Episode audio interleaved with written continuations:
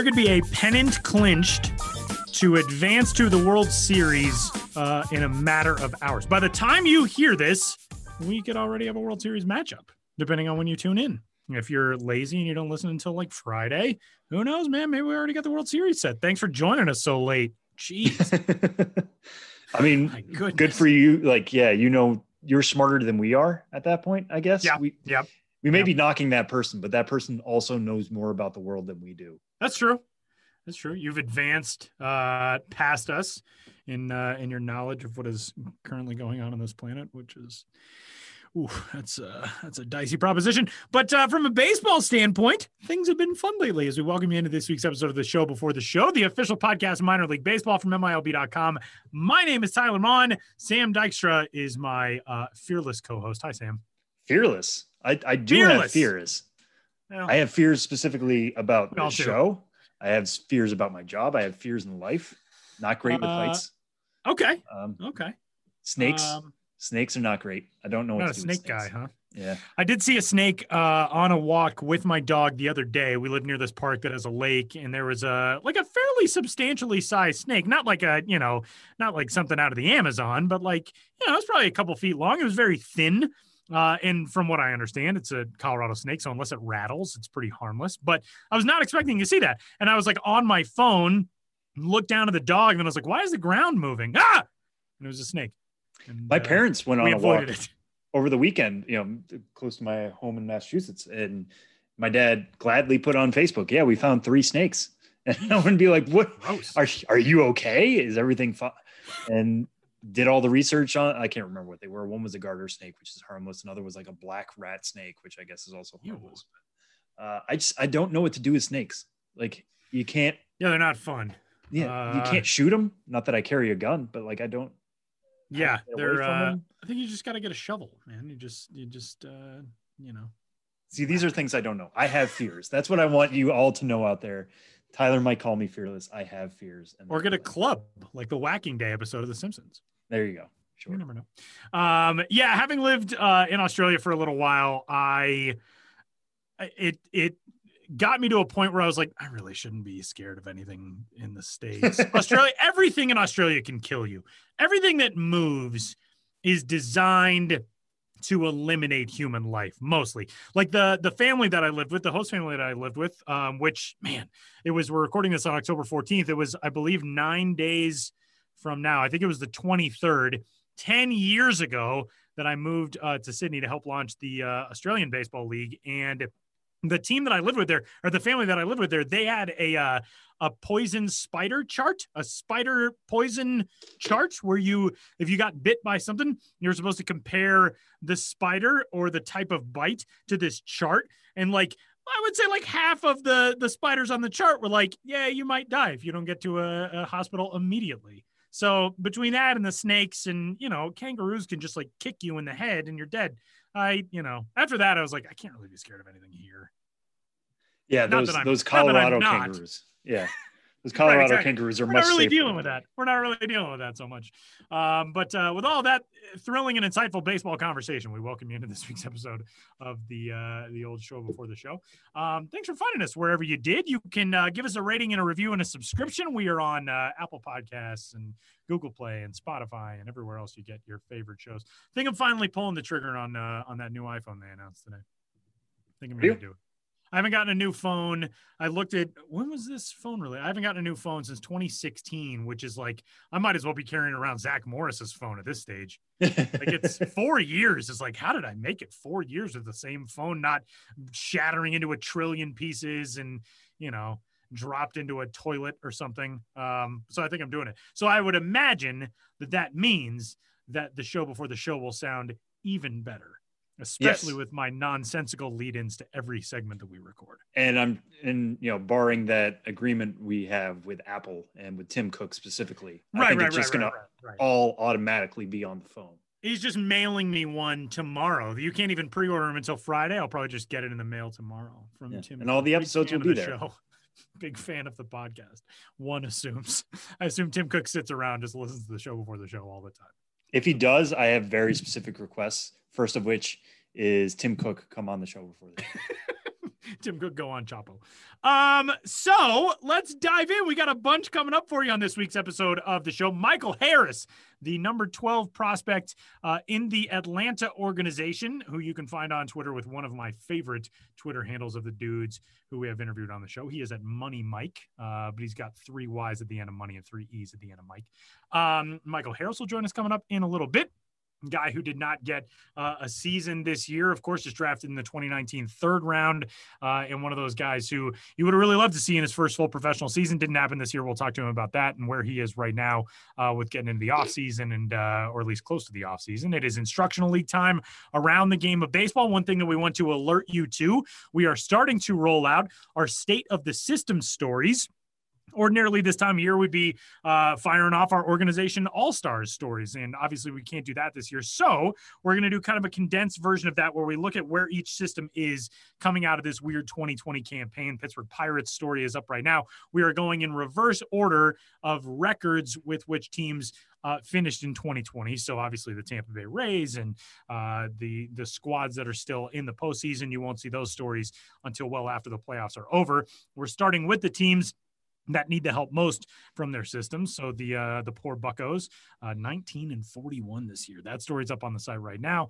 Um, but those teams that are still in the playoffs are still getting some pretty big contributions from prospects in the playoffs. As uh, we're recording on Wednesday afternoon, as of tonight the Tampa Bay Rays can sweep the Houston Astros from the American League Championship Series. Tyler Glasnow will get the ball, I believe, this evening uh, for Tampa Bay. It's not going to matter by the time you listen to this. The game's uh, well done and dusted. So, either congratulations Rays or uh, Game Five coming up tonight. Um, the uh, the Rays have gotten ridiculous production out of Randy Arozarena, uh, who just continues every single time you see him come to the plate to either sting a baseball over a wall or into a gap or something, or put together a pretty good at bat, even in the times uh, when he has been out. Uh, on the National League side, the uh, NLCS has been uh, an interesting one so far in that Atlanta, with a two games to none series lead, was dominant through the first 16 innings, really. And then yesterday, game two got real interesting toward the end. Uh, with that game ending, the Braves led, I believe, at 1.81, and they ended up holding on for an 8-7 win in that game. Coors. Uh, and right now, it's it's looking as though we may have an Atlanta Tampa Bay World Series, which to me, I think is obviously it doesn't have the narrative and the and the hot takes of uh, an Astros Dodgers rematch, uh, but man, the the level of fun in a Rays Braves World Series this year, I think would be off the charts. Uh, but the prospects have been really fun to watch over the last couple of weeks.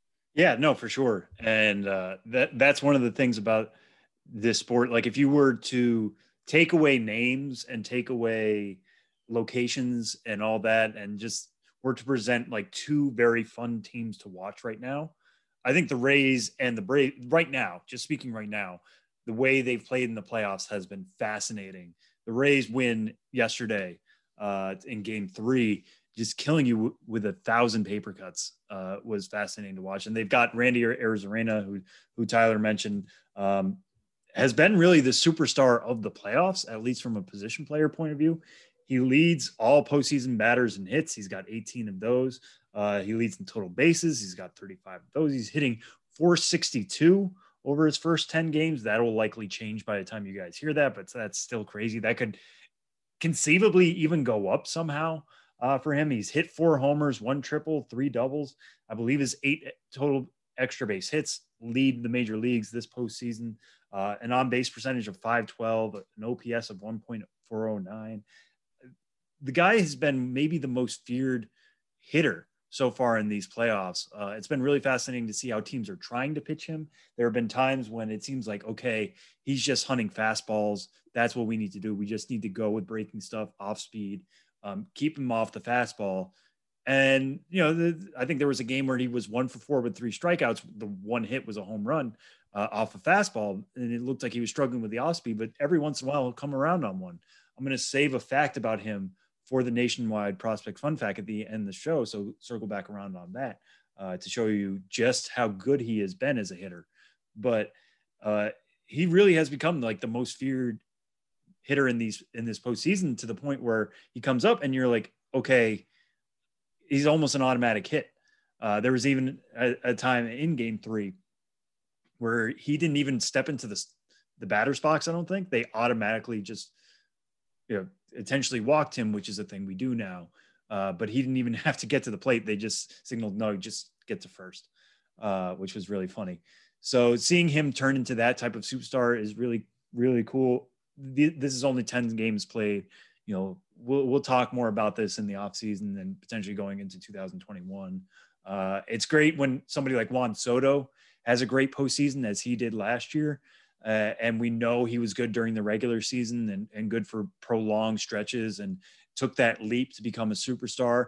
Randy Arozarena is acting like a superstar right now, but he doesn't have that sustained success as we've discussed on the show before. He was he was a late season call up for the Rays, um, and I'm, I'm not re- ready to put him into the category of hey he's going to be a multiple time All Star. Uh, but if you had to redo rankings right now, he might be a top 100 prospect given everything that he's showing and what we know he can do against playoff quality arms, which is really fascinating. So um, let, let's see what happens to, to him as he goes a little bit further into this Astro series and if he has to potentially take on the Dodgers or the the Braves, which no matter who comes out of that series, uh, has had really good starting pitching and really good bullpens. Uh, how are they going to attack them? But that's that's fascinating. Um, Tyler, I know you wrote about this with Ian Anderson uh, the other night, coming off his game two start. But what stood out to you about what he's been able to do? Yeah, I mean, what's so interesting about last night, especially, uh, Ian Anderson admitted, and his manager Brian Snitker, admitted, it wasn't that good. I mean, it wasn't his best night at all. He finished, I think, with 85 pitches and only 48 were strikes. He walked five, which was the first time he had done that all season. It's uh, not his career high. I believe he had a game uh, last year in which he watched, walked six. But uh, the the command, it was just a, a battle, as Ian Anderson put it. But even though he only ended up going four innings, also struck out five, only gave up one hit, and did not allow a run. He became the first player in Atlanta franchise history, the first pitcher uh, with three straight scoreless postseason starts. And had he gone one more scoreless inning last night, he would have been just the second player in Major League history to start his postseason career with three straight scoreless outings of five innings or more. And the only other guy to do that was Christy Mathewson way back in the day. Uh, I believe that there are six pitchers who have done it in total, three straight scoreless starts uh, to begin their career, but five innings or more. Only Christy Mathewson has done that. Um, but Ian Anderson, I mean, he's been exactly what Atlanta has needed. And game two is such a pivotal game in a series because if you go from the the feeling of 1-1 all of a sudden it's a best of five or 2-0 and you only have to win two of the next five games to make it to the World Series, it's a pivotal, it's a hinge point in a series. And and they all are to a degree in a seven game series, of course. But game two, I think, is underrated in its importance a lot of the time.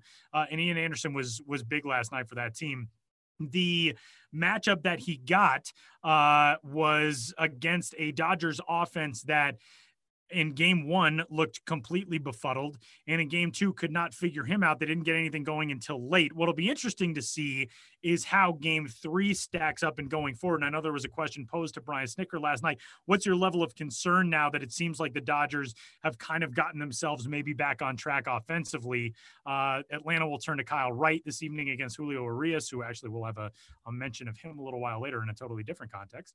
Um, but that was the thing that stood out most about ian anderson a guy who, you know, at 22, I think, uh, is still Ian Anderson's age. If you can go out and do that in game two of a National League Championship Series, not have your best stuff, not have your best command, and still battle and put up zeros, that's pretty impressive for a young guy. And that's what Brian Brian Snitker said uh, after that game last night as well. And also the fact that it came against the Dodgers and everything that comes along with that team and that offense. Ian Anderson said after the win, I think this is something that this will be a moment that I point back to as one of my best memories, depending on how this thing, uh, you know, plays out for us. But this one feels like it it was bigger than the first couple of starts that he had in the postseason. So pretty impressive work from a, a young guy on a staff full of young guys. It feels like right now.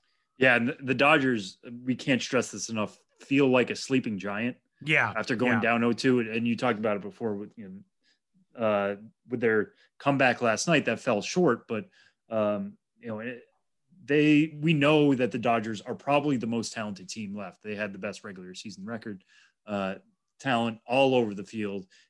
Going down 2-0, it feels like the Braves have all the momentum right now, and they very well might.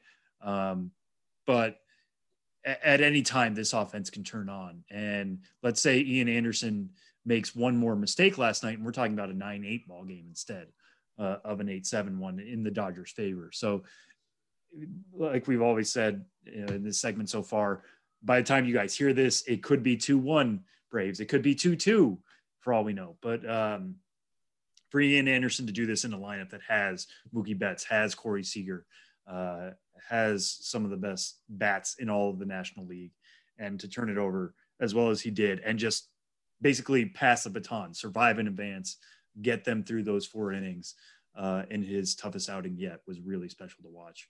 Uh, and we'll see if Kyle Wright does that as well. I mean, Kyle Wright's been one of the surprises of the postseason for me. Uh, we were talking about rookie pitchers last week, and I forgot to mention him, and people brought that up. And thank you for doing that, and thank you for listening and pointing out my mistakes when I forget somebody.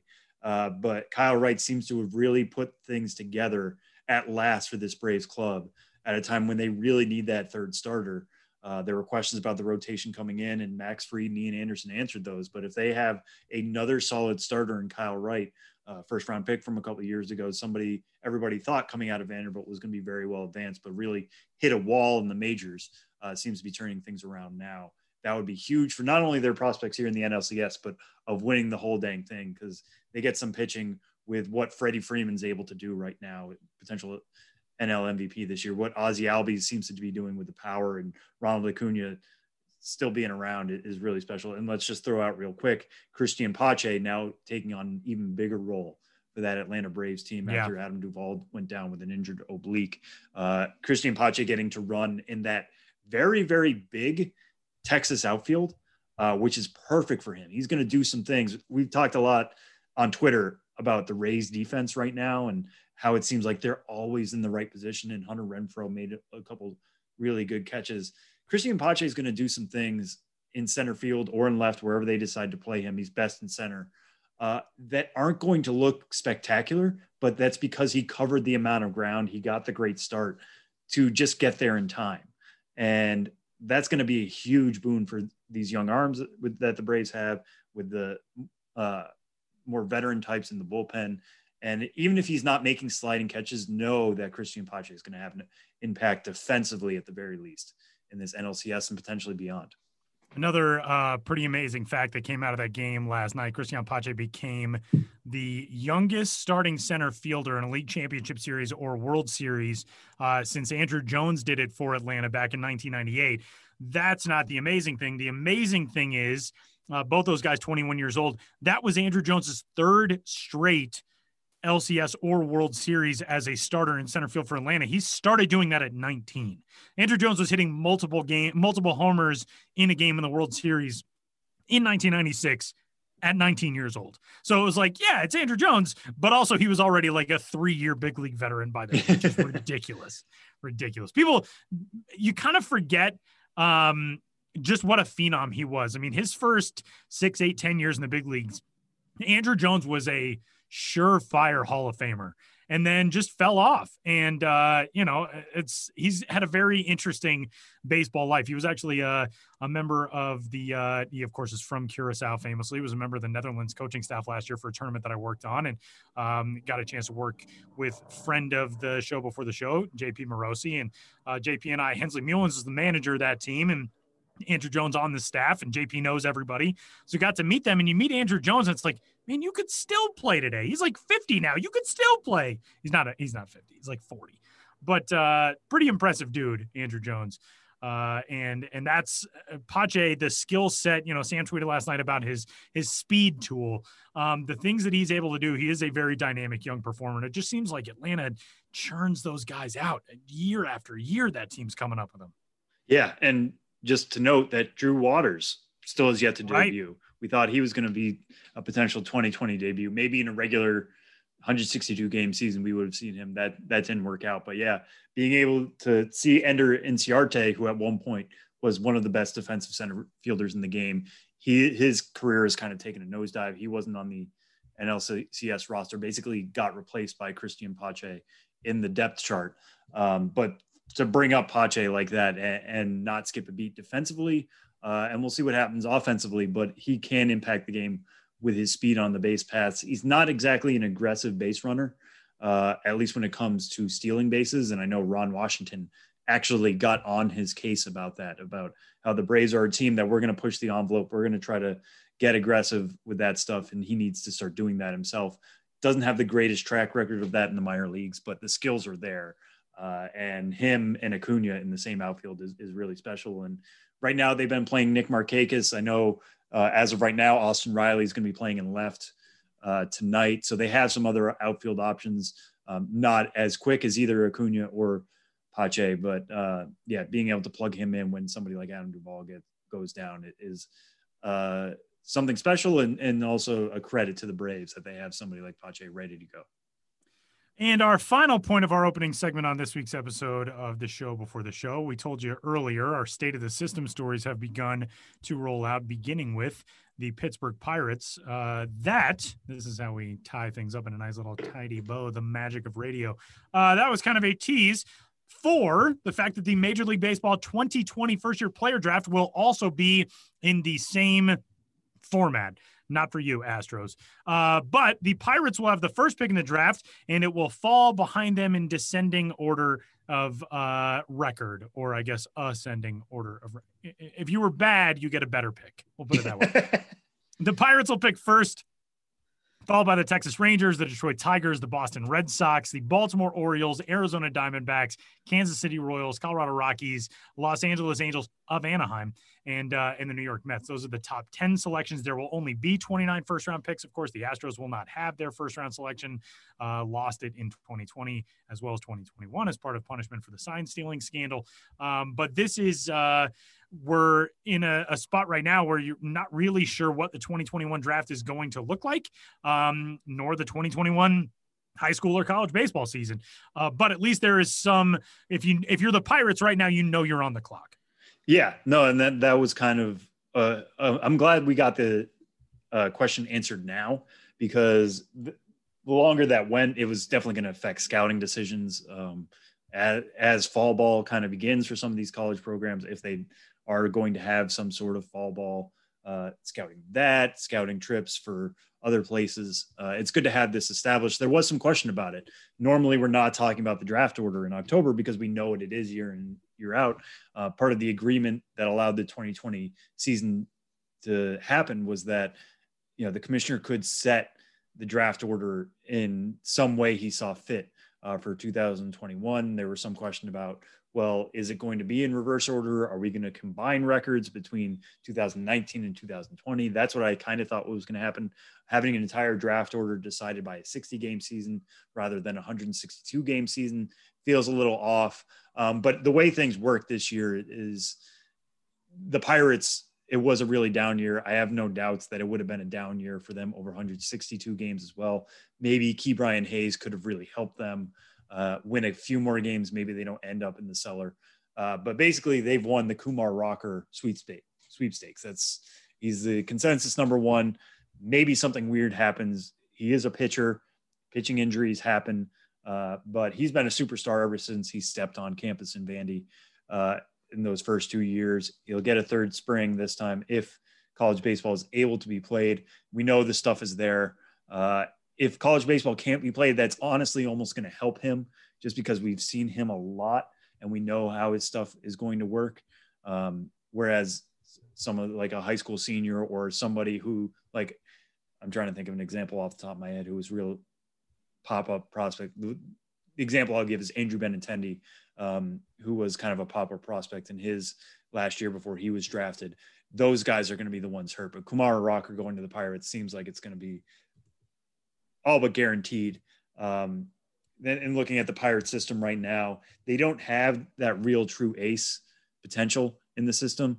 I would have really liked to have seen Brennan Malone, what he could have done in a full year in a Pirates uniform. Uh, Quinn Priester was their their first round pick a couple years ago. What would have happened to him? Um, that could have been something. Mitch Keller graduated. He hasn't really been that guy at the major league level that maybe they would have hoped. Uh, but right now their strengths are at the position player. Nick Gonzalez, they drafted this year. Really excited to see what he can do now that he's out of New Mexico State. Uh, how much of that was inflation of numbers from there, or was it, you know, the guy who was really, really good at on the Cape Uh, how well can he carry that to the pro ranks? But adding somebody like Kumar Rocker, that is legit superstar potential and the type of pitcher that turns around a system uh, and potentially moves quick. I mean, he's he's coming from Vandy. We talked about this before with Kyle Wright. Kyle Wright did kind of move quick through the Brave system, then stalled out, but Kumar Rocker could do that as well with the Pittsburgh Pirates. Uh, really looking forward to see what the Rangers do at number two. That's much more up in the air. Uh, the Rangers right now, kind of the same thing. I think they're a little position player heavy. Do they consider an arm? They're definitely going to go for the best player available. Don't get me wrong, um, but how can they kind of improve that system will be fascinating. The Tigers getting another bite at the apple with a top three pick. Um, it seems like they've done pretty well. Casey Mize a little disappointing this year in the majors, but we still think a lot about him. Uh, Spencer Torkelson, they got it number one overall this year. It didn't seem like that was much of an issue for them or, or a pick they're going to be thinking about twice for a long time. They get another top three pick here. How do they add to that mix will be fascinating. And the Boston Red Sox at number four, going to be watching that very closely. Uh, they surprised everyone by taking Nick Yorke this year. Nick Yorke was not a consensus first round pick. Um, the Red Sox didn't have a second round pick. So they really I thought they were going to have to get aggressive with the first round pick. They decided not to do that. They're aggressive later in the draft by getting Blaze Jordan. Now they have somebody, they have a chance again uh, to pick somebody who could be the, the, face of the system. Right now, that's Jeter Down, who they got uh, from the Dodgers in the Mookie Betts trade. You could also make a case that Triston Casas is that guy. Bobby Dalbec is still technically a prospect, even though he uh, impressed a lot with his power this year in the majors. Um, so who the Red Sox clearly in a rebuild right now um, to a point where they traded ar- arguably one of the three best players in the sport. Um, so they do that to get this pick. Now, what are they going to do with it? That's all stuff we're going to talk about coming into June. But now that we know the draft order is set, we can start thinking about these things and, and what is the next step for some of these farm systems that A are either rebuilding or B could really use the help, uh, like the Red Sox system right now. They could really use that help. So we'll see how things go. But uh, good to know this order for now. So, with that, we will talk with a guy who was just through the draft process last year, a little bit more than a year ago. Michael Harris, the 12th ranked prospect in the Atlanta organization, joins the show next.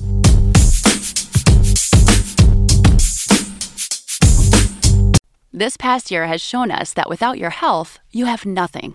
If you're not well, you can't work, look after yourself, or take care of your family. You can't enjoy the life you've worked so hard to build. That's why you need to prioritize taking care of your long term health today before it goes from good to bad to worse. So invest in your long term health with Forward. Forward is intelligent medicine with a personal touch. Their doctors are dedicated to catching top killers like cancer and heart disease early before it's too late. And catching them early could save you tens of thousands of dollars in the long run. Everyone's health history is different, which is why Forward doctors personalize a health plan with you based on your genetics, lifestyle, and biometrics to achieve long term results and ensure nothing gets missed. It's time to invest in a doctor that's invested in you. Go to goforward.com today to protect your future health. That's goforward.com. Goforward.com. Well, we are headed to uh, one of the four remaining alive organizations in the MLB postseason, and Atlanta is, uh, or the Atlanta area, the state of Georgia, where we find the 13th ranked prospect in the Brave system, outfielder Michael Harris the second. Michael, what's going on, man? How's things? Uh, I've been good. Just got back from Instructs. Uh, had a great, great year at the alternate site. That's basically it this instruct experience for you guys this year is a little bit different and we'll talk about that here coming up uh, in a little while. It's obviously been the weirdest year for uh, anybody and everybody but tell us about uh, from your perspective it's kind of how we've been kicking off these interviews for the last you know now seven months. When you were in spring training, getting set and ready to go, and then all of a sudden everything gets shut down um, before summer camp and the alternate training sites and all of that. What what were you doing? I mean, how did you kind of try to figure out a way to make it through April and May and June and all that?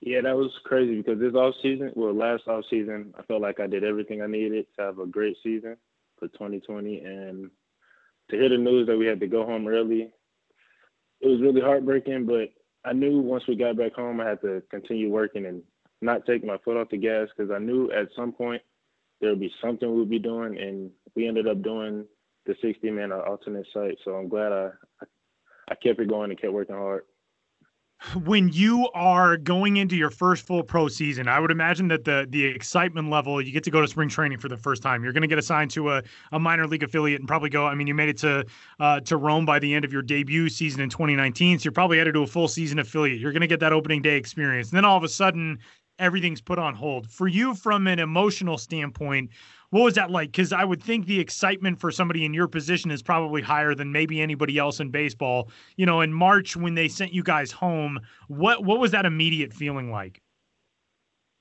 Uh, yeah, I was, I was, I felt like I was let down because um, we were just days away from opening day, and I felt like I was ready, and I was, I was really ready to get started for this year, but um,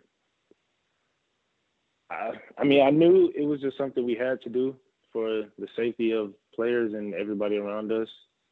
So I wasn't totally mad because I knew at some point we would come back or do something um, to replace the season. But uh, I wish I would have got to have a full season this year. Um, more than likely starting off in Rome and just getting a feel of what a full season in pro ball feels like. Yeah, and, and this is another question I feel like I'm asking guys a lot recently is uh, how do you envision how t- 2020 would have gone for you in a normal year? I feel like it would have been a pretty, I wouldn't say it would have been a great year. I would have felt like I would have had a pretty good, decent year. Um, put up decent numbers. Just try to be the, the person I know I can be and just go out there and play 100% every time and have fun. And one of the things that did happen to you this year is that you got added to the Braves player pool. I know everybody or every organization had kind of a different philosophy on how they wanted to treat the player pool, but the Braves added you again, a 2019 third rounder, pretty early. It was in middle of July. Um, they had you around for a long time as well. Just take us through that process of how you found out you were going to be at the player pool, what summer camp was like, and then what was it like being at technically the alternate site uh, for much of the summer? Yeah, I was honestly really uh, surprised to get the call there early to go. Um, but being there, I really, I really learned a lot, and I feel like I got way better, especially facing some of the guys that came down from the big league team from injuries or just getting sent down and especially having the chance to play in the two exhibition games against the Marlins uh, right before the season kicked off. Uh, it was a great experience, and I really learned a lot from those two two games and just being at the alternate site. Period. And what were the biggest lessons you took away from that, especially from those two games? Uh, you know, exhibition games against the Marlins, because it's it's one thing to be kind of a non-roster invite to spring training and uh, you know, playing in the big league park at spring training. But this is another thing where it's legitimately the big league park, and especially you being a Georgia kid, I'm sure that meant a little bit more. But what did those two games mean, and what what lessons did you learn from them? Um, it meant it meant a lot to be able to play with the with the team that I want to be with for a good minute. Um, lesson I get away from I mean, get get from it is uh, just never give up. You always have your chance if you show it at the right time and just uh, keep your head keep keep your head on the uh, swivel and stay focused. Uh, never lose track of what dreams you have set, and anything's possible. Michael, one thing that the Atlanta organization does so well is identify talent uh, in not only the the southeast and in that region, but especially in the state of Georgia. And for you, you get to start your career. You know, you go to the GCL, but then you're in Rome, which is within you know I think an hour, maybe an hour and a half of Atlanta, obviously depending on Atlanta traffic. Um, to to have that as an opportunity for you. How cool is that? I mean, a, a, chance to, you know, like being in a, an area that's so close to home, but so familiar also. When you're getting started in your pro career, I would think that's a pretty awesome asset to have that everything still feels so much like home. It's not like you got shipped off all the way across the country to go play somewhere else. What was that like? Yeah, it really did feel like home. My first day there, I had a good amount of family members and high school teammates that came. Uh, they were chanting like I've been there the whole time, like they never missed a game. Um, I really felt comfortable and at home because of them.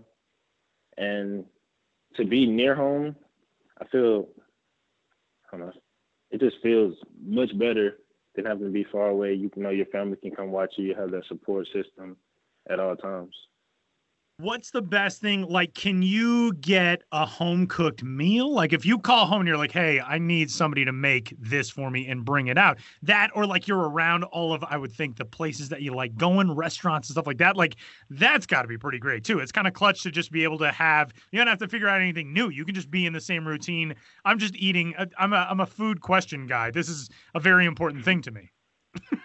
Oh yeah yeah, definitely. I did. I did go home on the off days and have a home cooked meal. Uh, but other than that, I would just eat at some of my favorite restaurants at the field. So yeah, having that home cooked meal really was it was great.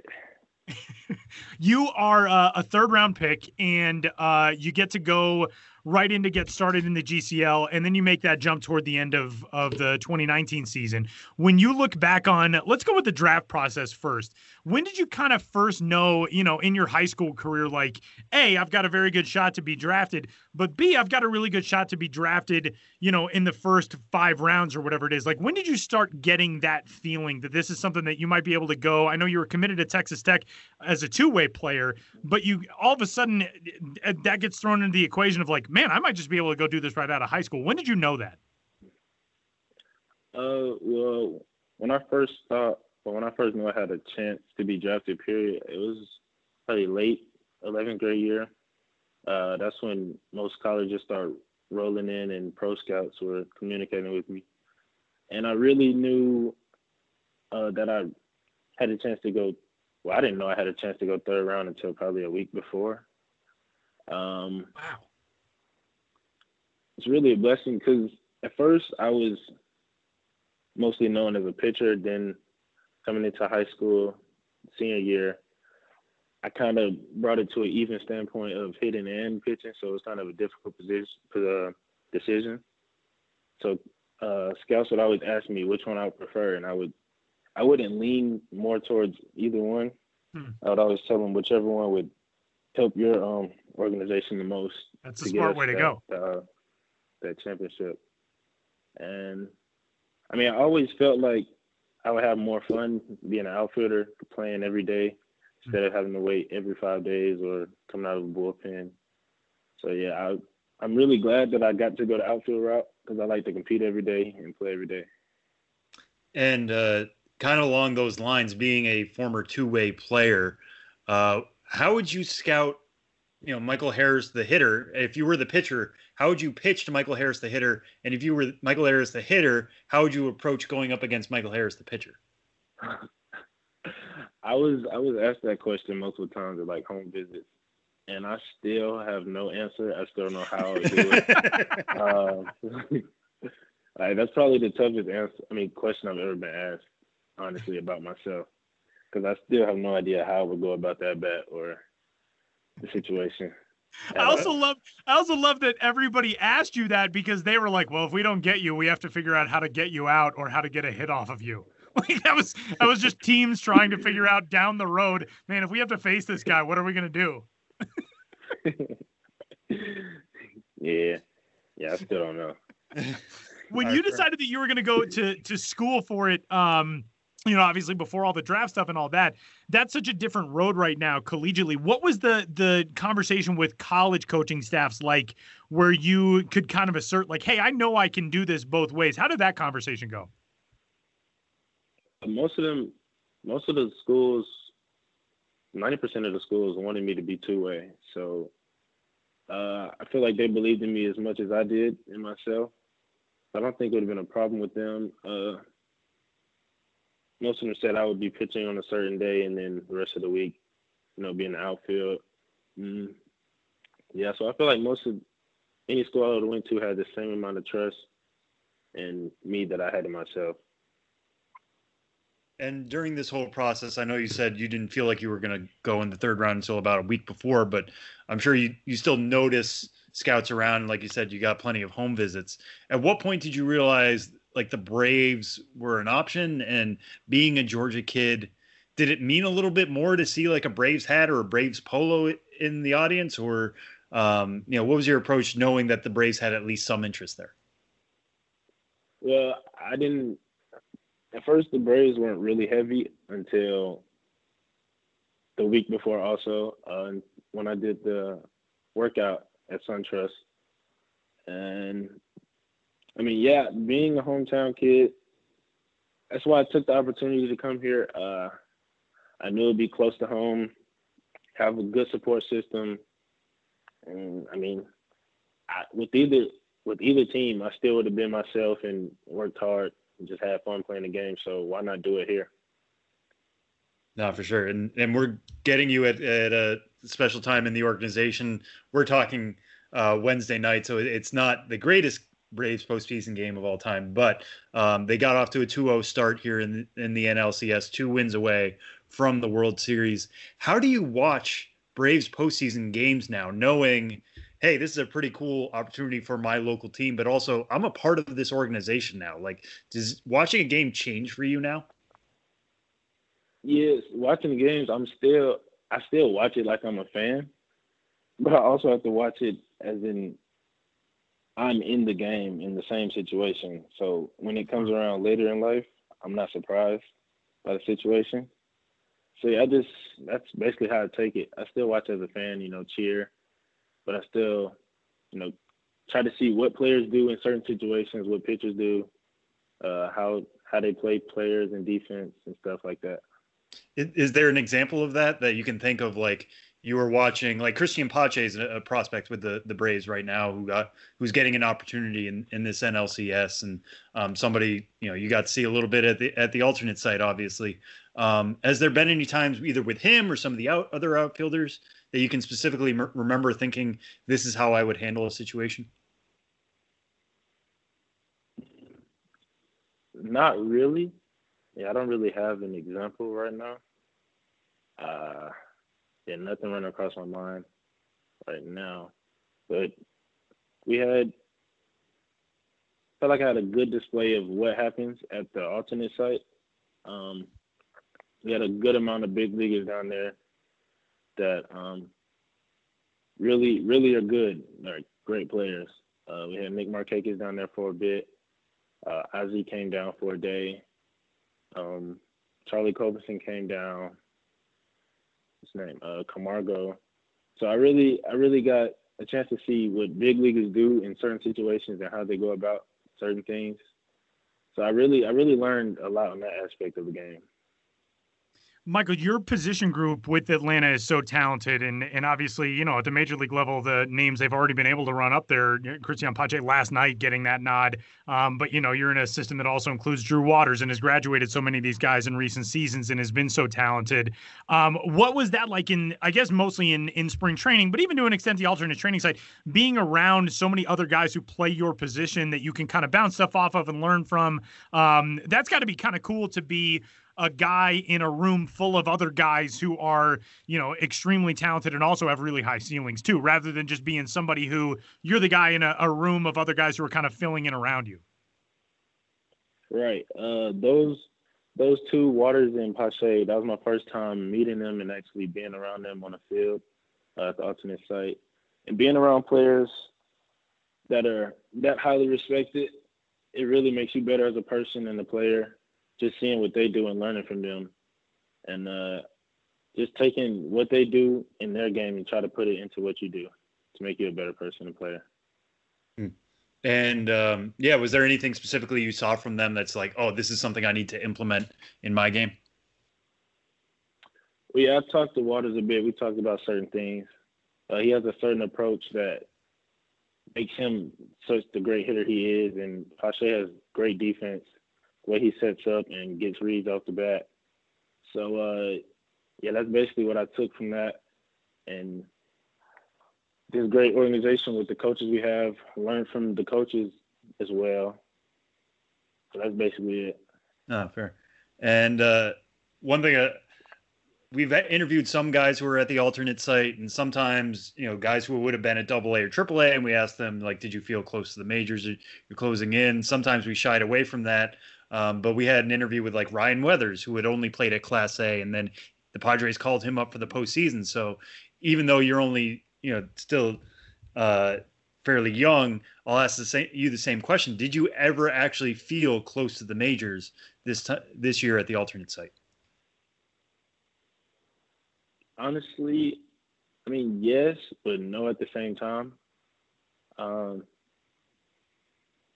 I would say I say no because how stacked uh, outfield is, and I mean it had to be a lot would have would have had to happen for me to actually go to the big leagues this year. Um, I mean, there was always a chance. Anything is possible, but I, like I said, I always stay ready, uh, do what I do, and the situation will never like slip up on me if it ever happens. And developmentally speaking, between the alternate site and Instructs, and I'll get to Instructs here in a second, but um, you know, this could have easily been a lost year for you, but you got to make up some some at bats and some defensive reps in those settings. How do you feel like you developed this year? Like, how are you a different baseball player now than you were this time last year, or even in the spring?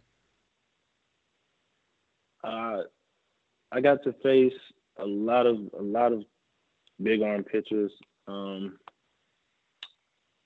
and that really that changed my mindset in the box and it made me a better player. Uh, being able to read balls off of uh, hitters that's been in the big leagues and do a lot of damage up there. Uh, so that helped me defensively and offensively. And last year, you know, in GCL or in uh, low A, you don't really get to see that same type of talent. Uh, so that's really how I improved this this summer in summer camp, and I'm just gonna take that with me into next season. Hmm. And jumping back to the the GCL and your time at Rome, um, I know the GCL doesn't really have fans, but at least Rome does, and the South Atlantic League does. Uh, that was your very brief taste, only 53 games of minor league baseball. But how much of that small time last year in 2019 did you need to sustain you going forward to 2021 when you know knock on wood we'll be able to get games going again and maybe you'll be at at high A or start out at, at, again at Class A. But um, you know, how much of your time at Rome and the GCL still sustains you now in terms of getting back to regular season games that kind of matter? Um, all of it is always going to be good work, no matter the talent level. I mean, because anybody can do it at any point in given time. So I felt like when I got to Rome, I was just one step closer, and I had to, like I said, stay um, stay motivated and keep working to get to the level I want to be at for a long time. And let's let's go through instructs here real quick. The a lot of teams are still going through instructs right now. Some of them are in Florida, some of them are in Arizona. Some teams aren't even having instructs. Um, the Braves had them, but were a little different in that you guys got sent to Gwinnett instead of going down to Florida. Uh, take us through what instructs looked like for the Braves this year. I say it's a it's like an extended version of the alternate site.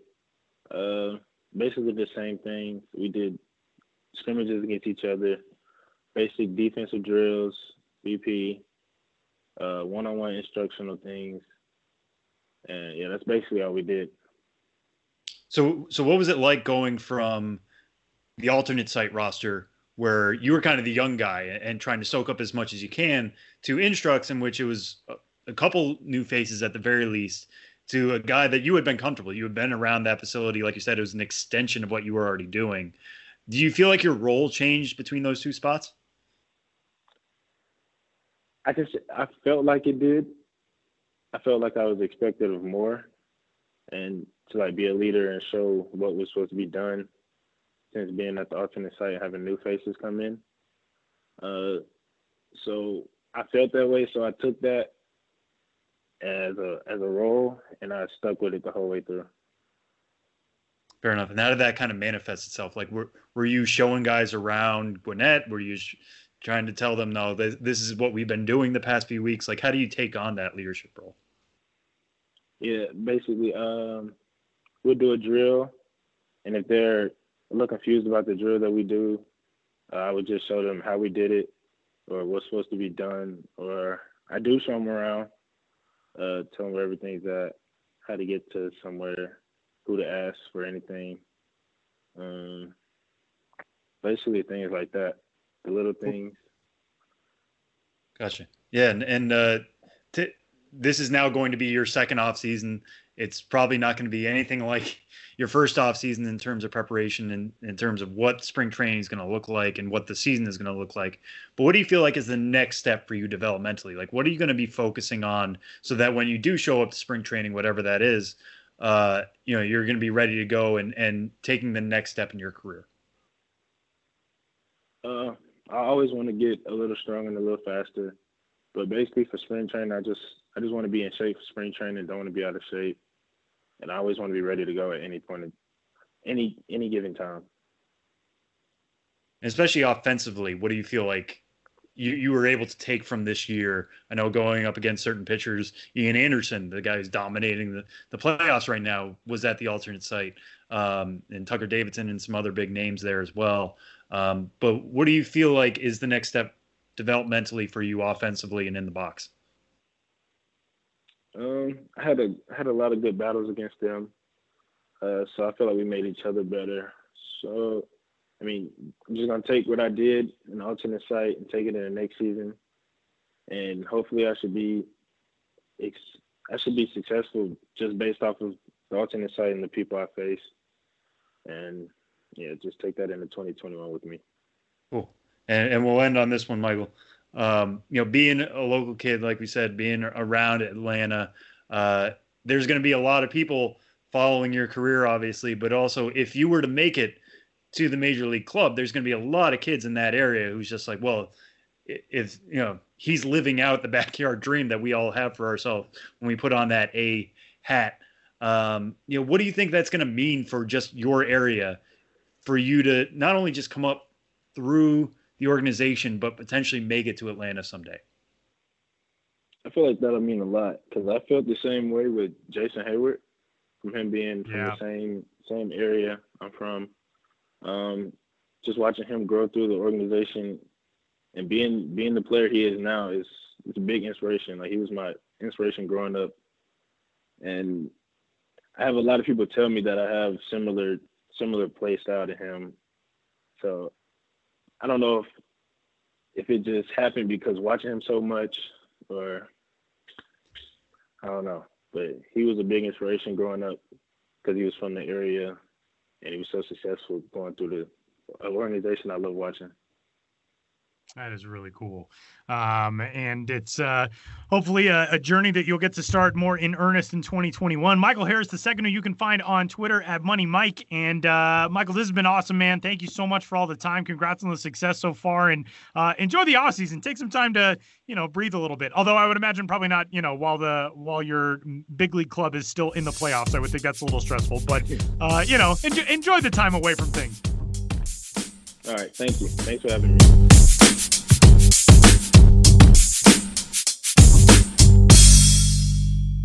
Ben's here. Hi, Ben.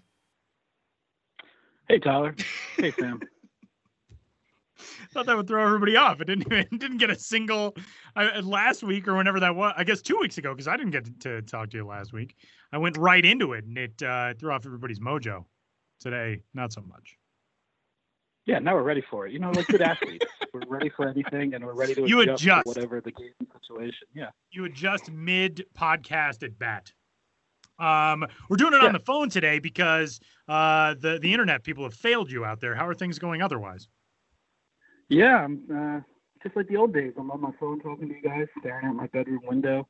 Uh, lost the internet just when we were going to do this segment, and uh, got an email from Optimum saying it's going to be down for several more hours. So now I just don't know what to do with myself. My whole life is tied into the internet. Without the internet, I am nothing. That's lame. I mean, it's something that you say it's just like the old days when in the old days we actually used to do this in person. If you can remember the real true. old days. In the before. That's true. There's stages of old days. In the old days, we would gather in the Chelsea Market conference rooms and do this in person. Then we switched offices to uh, uptown in uh, the Avenue of the Americas office, and then the pandemic hit, and we did this on the phone, and then we switched to Zoom. How long? Continually. How long were you guys even in the new office before everything went to where we are now? how long was it? It was only like a uh, couple weeks, right? It was the two months. It was the start of 2020. Okay. Okay. Um, so still not not super long. Um, but yeah, what no, uh, it's, it's quite a time it's quite a time for all of us that we're all uh, slogging through. Um, well, all that being said, I feel like we kick off with uh, a pertinent story and a really great story um, to get us started this week that Ben has up on the site right now at MILB.com. Um, and it's one that kind of ties into our current uh, state of the world in that the uh, the Greenville Drive the Class A South Atlantic League affiliate of the Boston Red Sox, uh, hosted last uh, or a couple of weeks ago now. It was back on Saturday, September 22nd, um, as part of the state of South Carolina's Day of Action. Fluor Field uh, played host to a ton of different civic engagement um, opportunities. So people could go there and get all kinds of things done. I don't want to rattle them off because I want to give you the floor for that. But this is a really cool thing that Greenville did. Tell us about this day of action at Fluor Field. Yeah, this is a story that ran on the site last week. Um, haven't had a chance to talk about it last week uh, because I was on vacation and keeping in with the sign of the times. I was on vacation and didn't go anywhere and um, just hung around in my apartment. That's the way things are these days. But a story came out on Tuesday, like you said, about the Greenville Drives Day of Action, and I wanted to write about that because I do think always, but especially now, it's important to uh, highlight civic engagement in in community in minor league baseball communities and try to think of ways in which minor league teams, you know, via their ballparks, can serve as uh, locations to you know better you know serve the community in terms of you know key things that all of us as citizens need to do or should do. So this story with the drive, it came about because a couple months ago, especially in the wake of uh, you know the NBA and all their political activism mm-hmm. and uh, getting polling sites. You know, every NBA arena made a polling site. You know, I just asked on Twitter. I said, "Are any minor league ballparks doing this? Are we going to see any minor league ballparks as voting sites?" And you know, that tweet got a good reaction because people liked the idea. But the only response I got uh, from a team was actually well from an individual from Eric Jarinko, the general manager manager of the Drive, and he said, "Hey Ben." uh, we're trying to make uh, our ballpark, Fluor Field, um, a polling site. And uh, they, they worked with the county to make that happen. And unfortunately, it fell through just with timing wise. He said that, uh, you know, just in terms of notifying people that their new polling location was the ballpark, that there just wasn't time, apparently. Um, so that was a little disappointing. But out of those discussions with um, the county and local government, uh, then they got offered the opportunity to host to be the Greenville County location for the statewide Day of Action, which was happening in every county of South Carolina. So a couple weekends ago, the ballpark, the Greenville Drives ballpark, served as a place where you could get a COVID test, where you could register to vote, where you could donate blood, where you could get a real ID uh, from the DMV, um, where you could complete the census, and it was this one-stop shop for you know your bureaucratic civic needs. And uh, i just thought it was a cool event and it was cool that how it came about for the drive. And i wrote the story just because it's an idea i want to promote or you know amplify just um, you know with so many minor league teams to to promote the idea that these ballparks many of which are publicly funded can serve you know as these public locations for uh, things that we as citizens need to do or should do And uh, one of the other things um, that that you've had come up on the site since we last spoke to you is going to be kind of part of a series here coming up as we look back at, at the last decade. We've done a lot of that this year uh, out of necessity, really.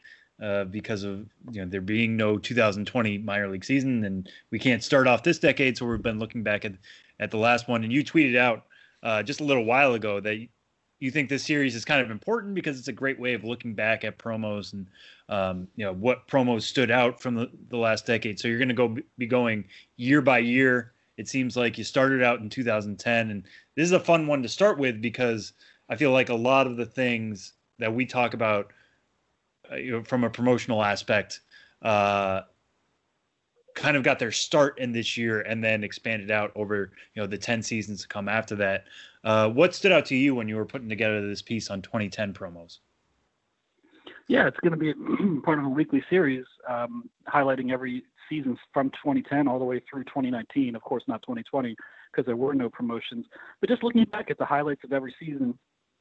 And this is something, especially when I went back to 2010, it, it kind of gave me, I hate to say it because I don't know, I feel weird saying it, but it kind of gave me an appreciation of myself just because I realized like wow like i did so much work to chronicle the promotions of uh, all these years going back before 2010 and there's just not really that coverage anywhere else and it's kind of falls through the cracks otherwise. And you know whereas with games and prospects and players you know what happened in every game and everyone's stats and you know everyone's performance and all the results and outcomes and numbers are all kept track of and accessible but when it comes to this other aspect of minor, minor league baseball, the promotions and what the teams are doing uh, to get fans in the stands and create attention, you know, that is harder to kind of figure out and look back upon. But yet, to me, this, the way I say that you know minor league baseball is a reflection of America, I do feel like looking at the promotions every year, you know, really reflect reflect America during that time, the pop cultural references, the celebrities who were coming through the ballpark. So looking back through 2010, there was a lot for me to go through. A lot of it is uh, a little hard to go through, you know, just with the gradual erosion and decay of the internet, just like everything in this uh, ephemeral ephemeral universe.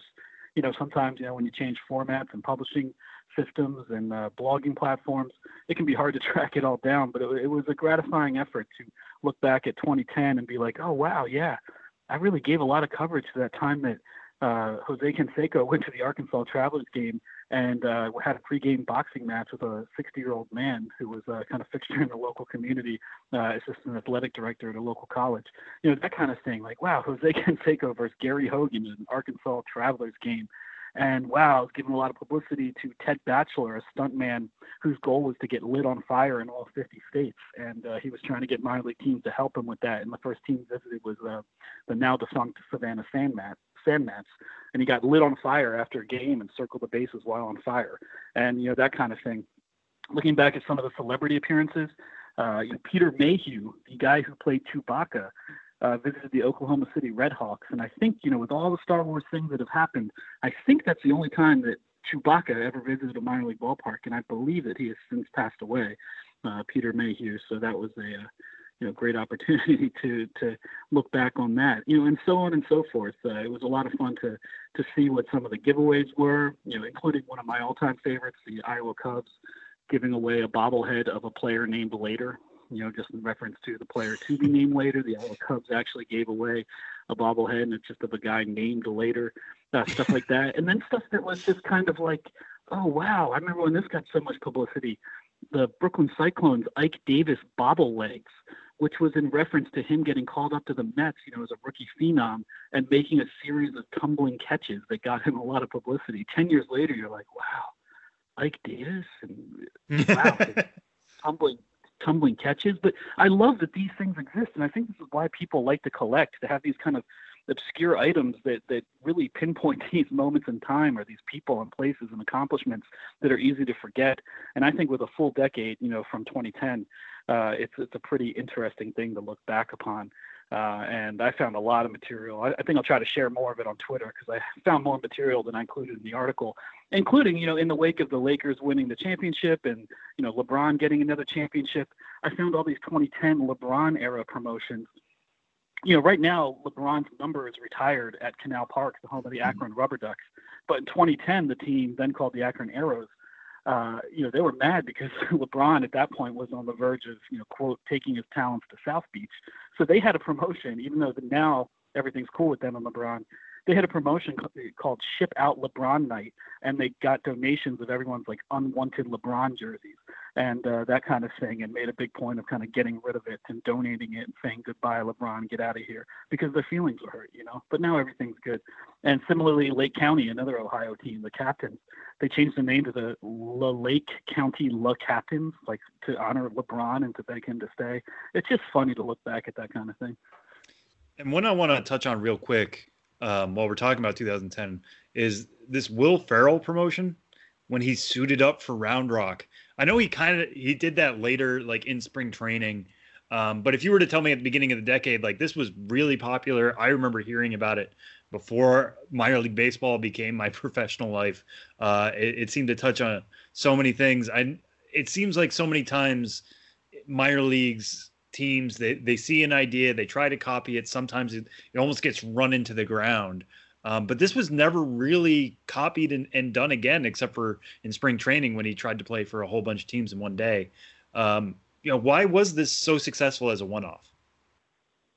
Well you know it's one you can't plan for. I mean every team would love to get will ferrell to their ballpark to you know assume a alter ego and, and create chaos. But that is one that looking back 10 years later you're like wow it, it, almost seems like one of those things from 40 or 50 years ago and you're like that would never fly now because what happened was will ferrell was in town to promote a uh, golf tournament to benefit a charity he's involved with cancer for college uh, or college for cancer. It's a it's a it's a cancer fighting charity and he was in town for a golf tournament. And he showed up at a red at a Round Rock Express game, and when the top of the sixth inning started, he was introduced as the pitcher, uh, as this alter ego, uh, Billy Ray Rojo or Rojo Johnson, and so he came out onto the field as the announced pitcher against the Nashville Sounds, and uh, toting a, uh, you know, wearing jewelry, toting a bag of beer, you know, making a whole spectacle the first batter for the Sounds was not actually a player on the Sounds. It was actually a guy in the Round Rock Express front office. But you know, he comes to the plate. Uh, Will Ferrell as Rojo throws a knockdown pitch. They get in a brawl on the field. Will Ferrell's like throwing beer at him, and this happened in the middle of a AAA Pacific Coast League game. And uh, obviously it went you know very viral at the time and 10 years later it's one of those legendary things that time that during a round rock express game will ferrell was called into the game as a pitcher. I mean none of that's in the box score but the fact that you know from the player development side from the visiting nashville sound side that everyone signed off on on that event is is pretty cool to totally disrupt a ball game uh, really for the benefit of the absurd comedy sketch. As I remember it, I, people didn't really know, right? Like this wasn't a thing where you know nowadays, for example, and I love how you uh, referred to him in the story as the spiritual predecessor to Kenny Powers. Like if something's being filmed at a ballpark, people are aware of it. But I don't think like Round Rock fans, this wasn't something that people were aware of. That oh, in the sixth inning, Will Ferrell's going to come out and like do a little skit. Like this was kind of um, a little bit Borat esque, right? Yeah, absolutely. It was a total surprise to. Uh to everybody uh, in the ballpark, you know, except for the select few. I'm sure the teams knew, uh, you know, the players knew that something was going to happen because they kind of had to have a heads up that the inning wasn't going to start as normal. But everyone in the ballpark, this was happening in real time. This dawning realization of like, who is this guy? And like, is that Will Ferrell? And you know, that's got to be a pretty thrilling moment. Uh, you know, just to be a random fan going to a random Round Rock Express game on whatever night of the week it was. I think it was a weekday game, and to see something like that break out is is truly memory. It's truly memorable. You know, minor league baseball creating memories, and it's it's it's tough to top that one for sure.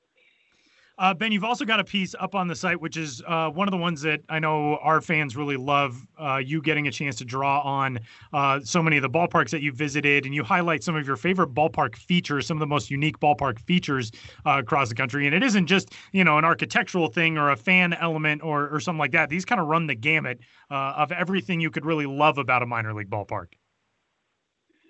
Yeah, um, this is a, a, piece that came out last week, and you know, the sort of stuff I covered before, but just trying to highlight, you know, especially in the absence of baseball, you know, things we miss that are really specific to different ballparks.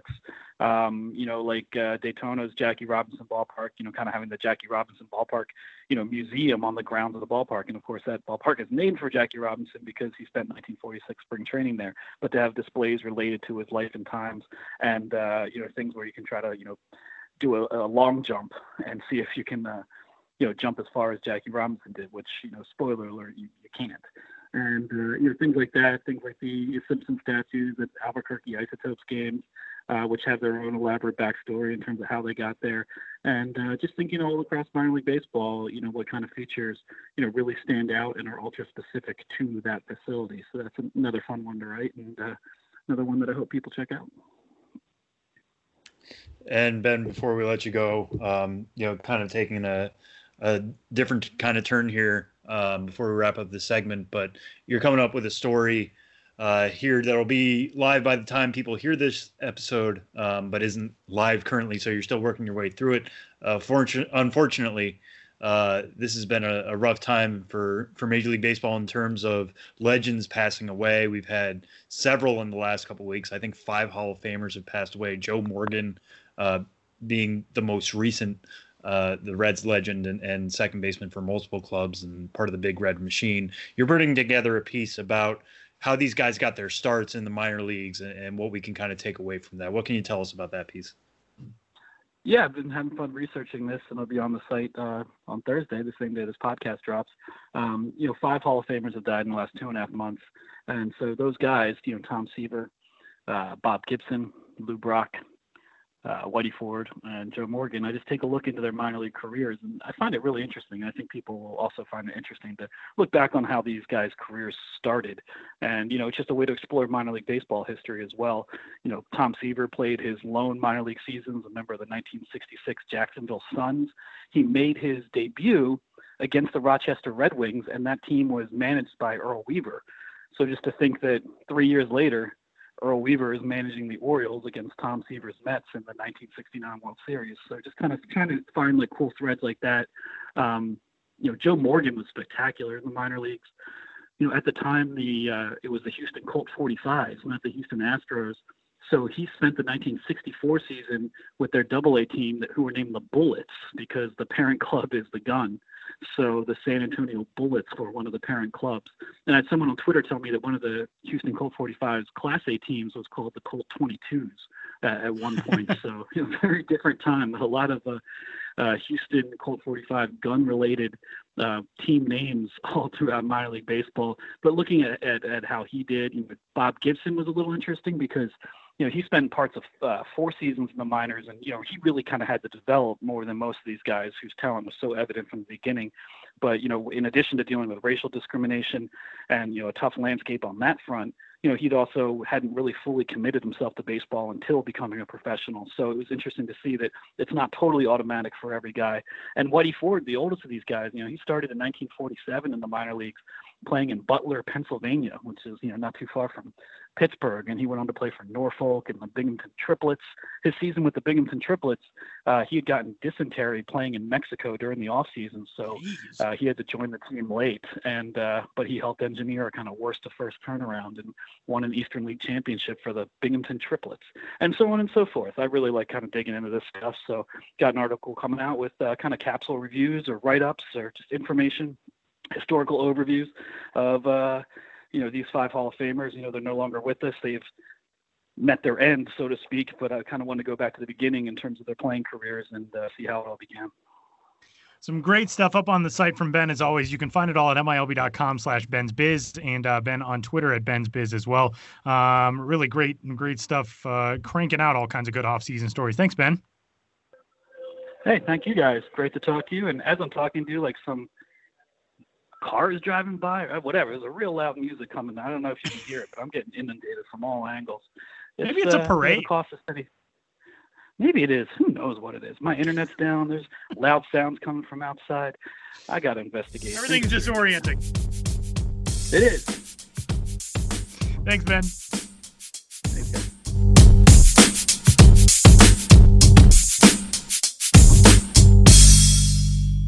Hispanic Heritage Month continues on MILB.com. Our Lunes de Legacy series, which is up on the site and has uh, turned out some really, really fascinating stories. And we've got yet another one of those today as we continue shining a spotlight on Hispanic and Latino and Latina and Latinx stories uh, throughout minor league baseball. And Rob Terranova joins the show to talk about his latest piece. Rob, what's going on, man? How are you?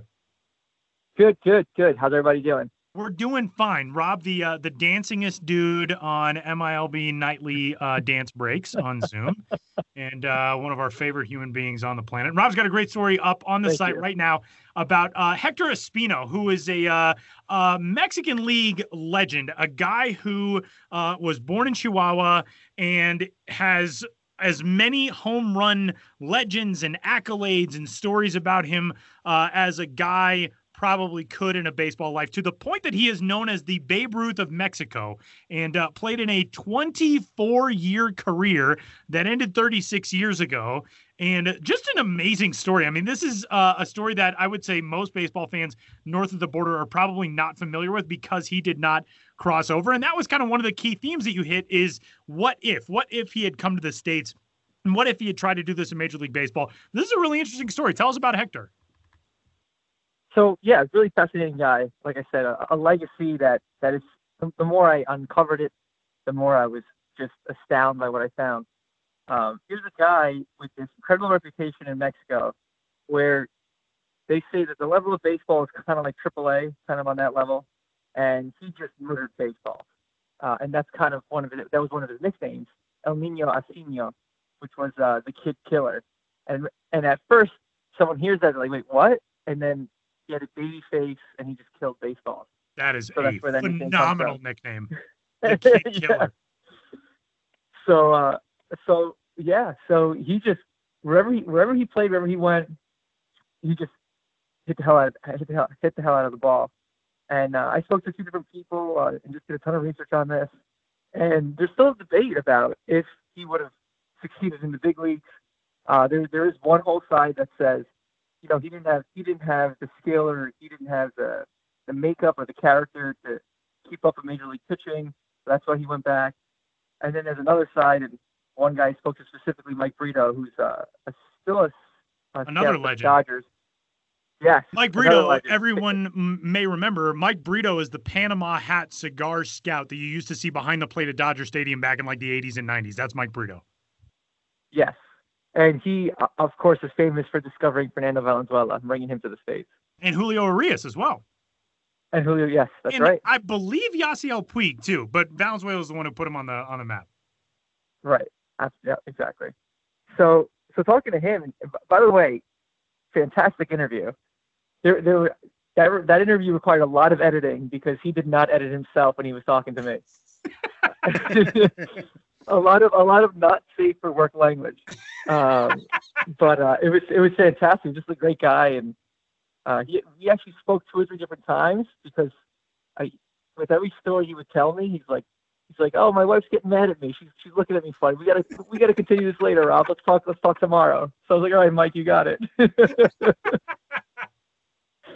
it was really just uh, just a fantastic uh, story and just just a great conversation with him. And he swears, he said this guy would have been uh, uh, one of the best hitters in the major leagues. One thing he said to me that stood out was he goes, other than Ted Williams, he can't think of a better hitter that he saw in his life wow. than um, hmm. than than Espino. And so yeah, the the obviously the debate rages on. We'll never know, but uh, yeah, what what, what might have been if he decided when he came to the states for five weeks, if he decided to stay.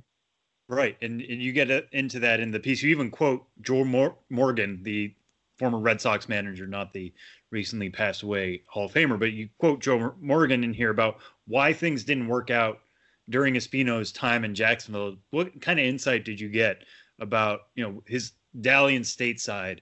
Um, you know why it didn't extend longer. Yep, uh, Joe was another great guy to talk to, um, and uh, he give me some, like he like he just said, he give me some insight into just his conversations with Hector. He said, you know, uh, the team in Jacksonville was notified that hey guys, we're having this this guy come join the clubhouse. He's the Babe Ruth of Mexico. There's a lot of hype coming in, uh, and then he said, you know, it just didn't work out. And he said a, a few different times he tried to talk to Hector and just see what was going on with him, just try to help him get acclimated to, to the states and, and to the clubhouse, and just basically just be a friend. Hector's English wasn't very good. There was a there was a really bad uh, language barrier. Um, he said that he just never seemed comfortable. Um, one of the things he told me was he, he never seemed like he was himself. It, the feeling he got was that he didn't want to be there. Uh, a few other theories I read uh, in my research was, you know, racism was really prominent at that time, uh, and he was he was also kind of victimized by that uh, while he was in Jacksonville. So uh, there's there's definitely a few factors that um, played into him not really gelling in the states. But you know, he still hit 300, so yeah, there's something to be said about that. Hmm. No, for sure. And you also get into this a little bit in the piece as well. Is how much of this was him just wanting to be a Mexican league star? I mean, we don't talk about the league that much here, but in Mexico, it's incredibly well known. It's uh, well followed. It, it's pretty large fan bases. It's a fun place to play. Uh, how much did that just drive his decision of like, I'm a star here. Why would I ever leave? Exactly. Exactly. So uh, Mike swears that the reason he didn't stay in the States was a contract dispute. He was supposed to get a, a basically 15% of the deal that his Mexican uh, league team signed with the Cardinals. He was supposed to get 15% of that. They didn't want to give it to him. They said, but if you go play for the state, if you go play in the states, you're going to make so much more money. So that's what that's how you'll get your money back. And he was he was a man of principle.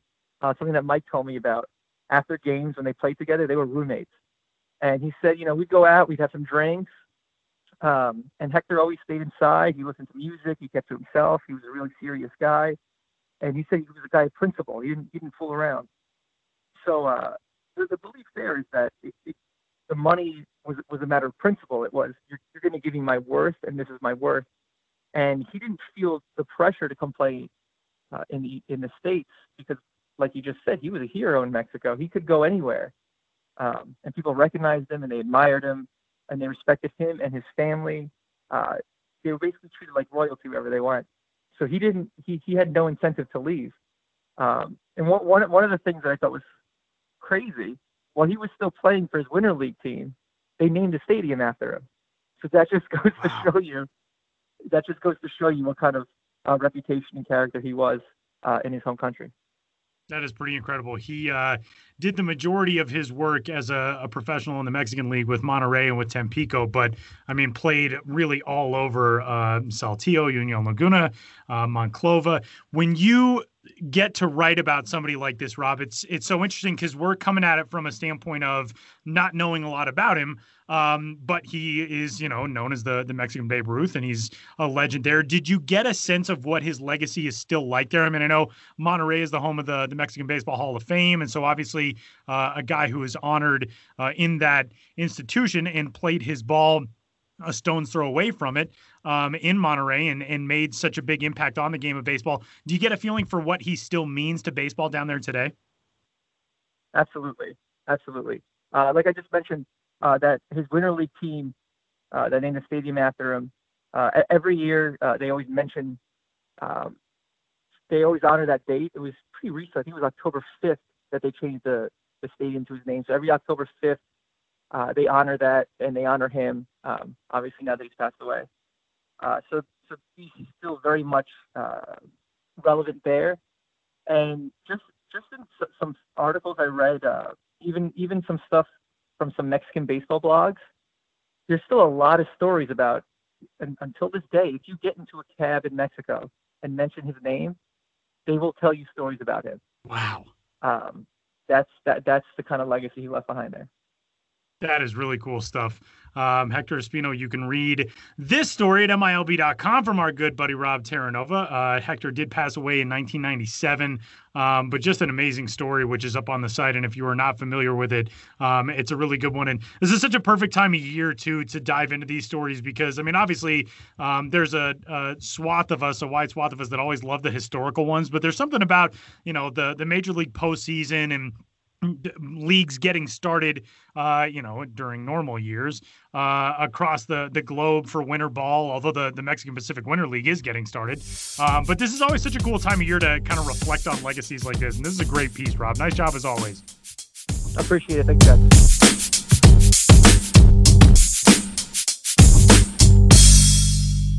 Final segment on this week's episode of the show before the show. Big thanks to Michael Harris, Rob Terranova, and Benjamin Hill. Sam has our nationwide prospect fact of the week. Yeah. So this one I teased out at the beginning that I would have a Randy Arozarena fact. Uh, here is that Randy Arozarena fact. One thing I've really been impressed with him during the, this postseason run is his ability to hit the ball hard. You know, he's picking up all these hits. We, we said he's hitting 400 plus. He's reaching base at least half the time uh, through the, this Tampa Bay, you know, push towards the, the World Series. Um, and that's great, but sometimes in a small sample like that, you can dink and dunk your way. He's hitting the ball hard a lot, and that's what we're going to get into here. So during the regular season, like I said, he, he was a late season call up, but still got more than 10 games during the regular season. Uh, he had an exit velocity of 100 miles an hour or more. That's not rounding. It literally has to start with 100 miles an hour or more 16 times. Pretty good. During the postseason, again, a, a shorter run against tougher competition, he's hit the ball at 100 miles an hour or more, again, exactly 16 times. It's it's so per. I love that so much. Again, Amazing. that could change by the time you guys hear this, and if it has changed, it's because he's actually had an exit velo of 100 plus more. Uh, that that we're not going to take any away from that 16. If anything, it's going to go to 17 or 18. Um, but just to show you what he's doing here, this is, these are not cheap hits. Uh, these are loud all over the field, home runs, doubles. He's got a triple in there as well. Uh, he is a big reason why the Tampa Bay Rays are are this close to the World Series and maybe even in the World Series by the time you hear this. Um, we'll, again, we, we'll love to see what happens with him going forward.